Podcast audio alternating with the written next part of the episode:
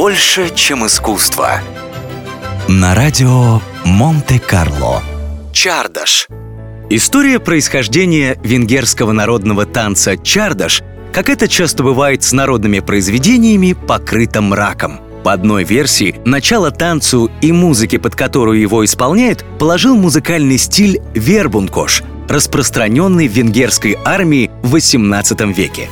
Другая легенда приписывает изобретение чардаша мадьярским пастухам и разного рода удалым молодцам, в том числе и настоящим степным разбойникам. Впрочем, кто бы ни был первым, но своим широким распространением этот зажигательный танец обязан цыганам, которые исполняли его не только по всей Венгрии, но и по соседним странам.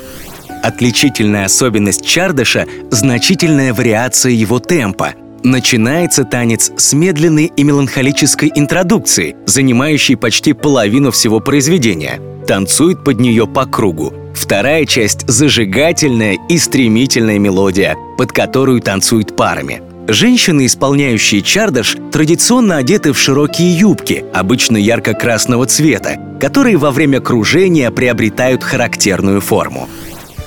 Несмотря на то, что танец венгерский, самая знаменитая версия музыки к нему, принадлежит перу итальянца Витторио Монти.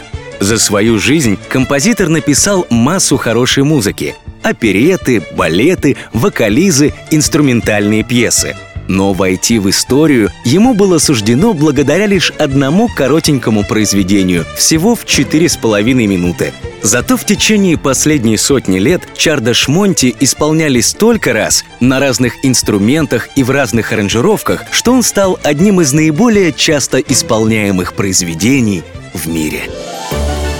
Больше, чем искусство. На радио Монте-Карло.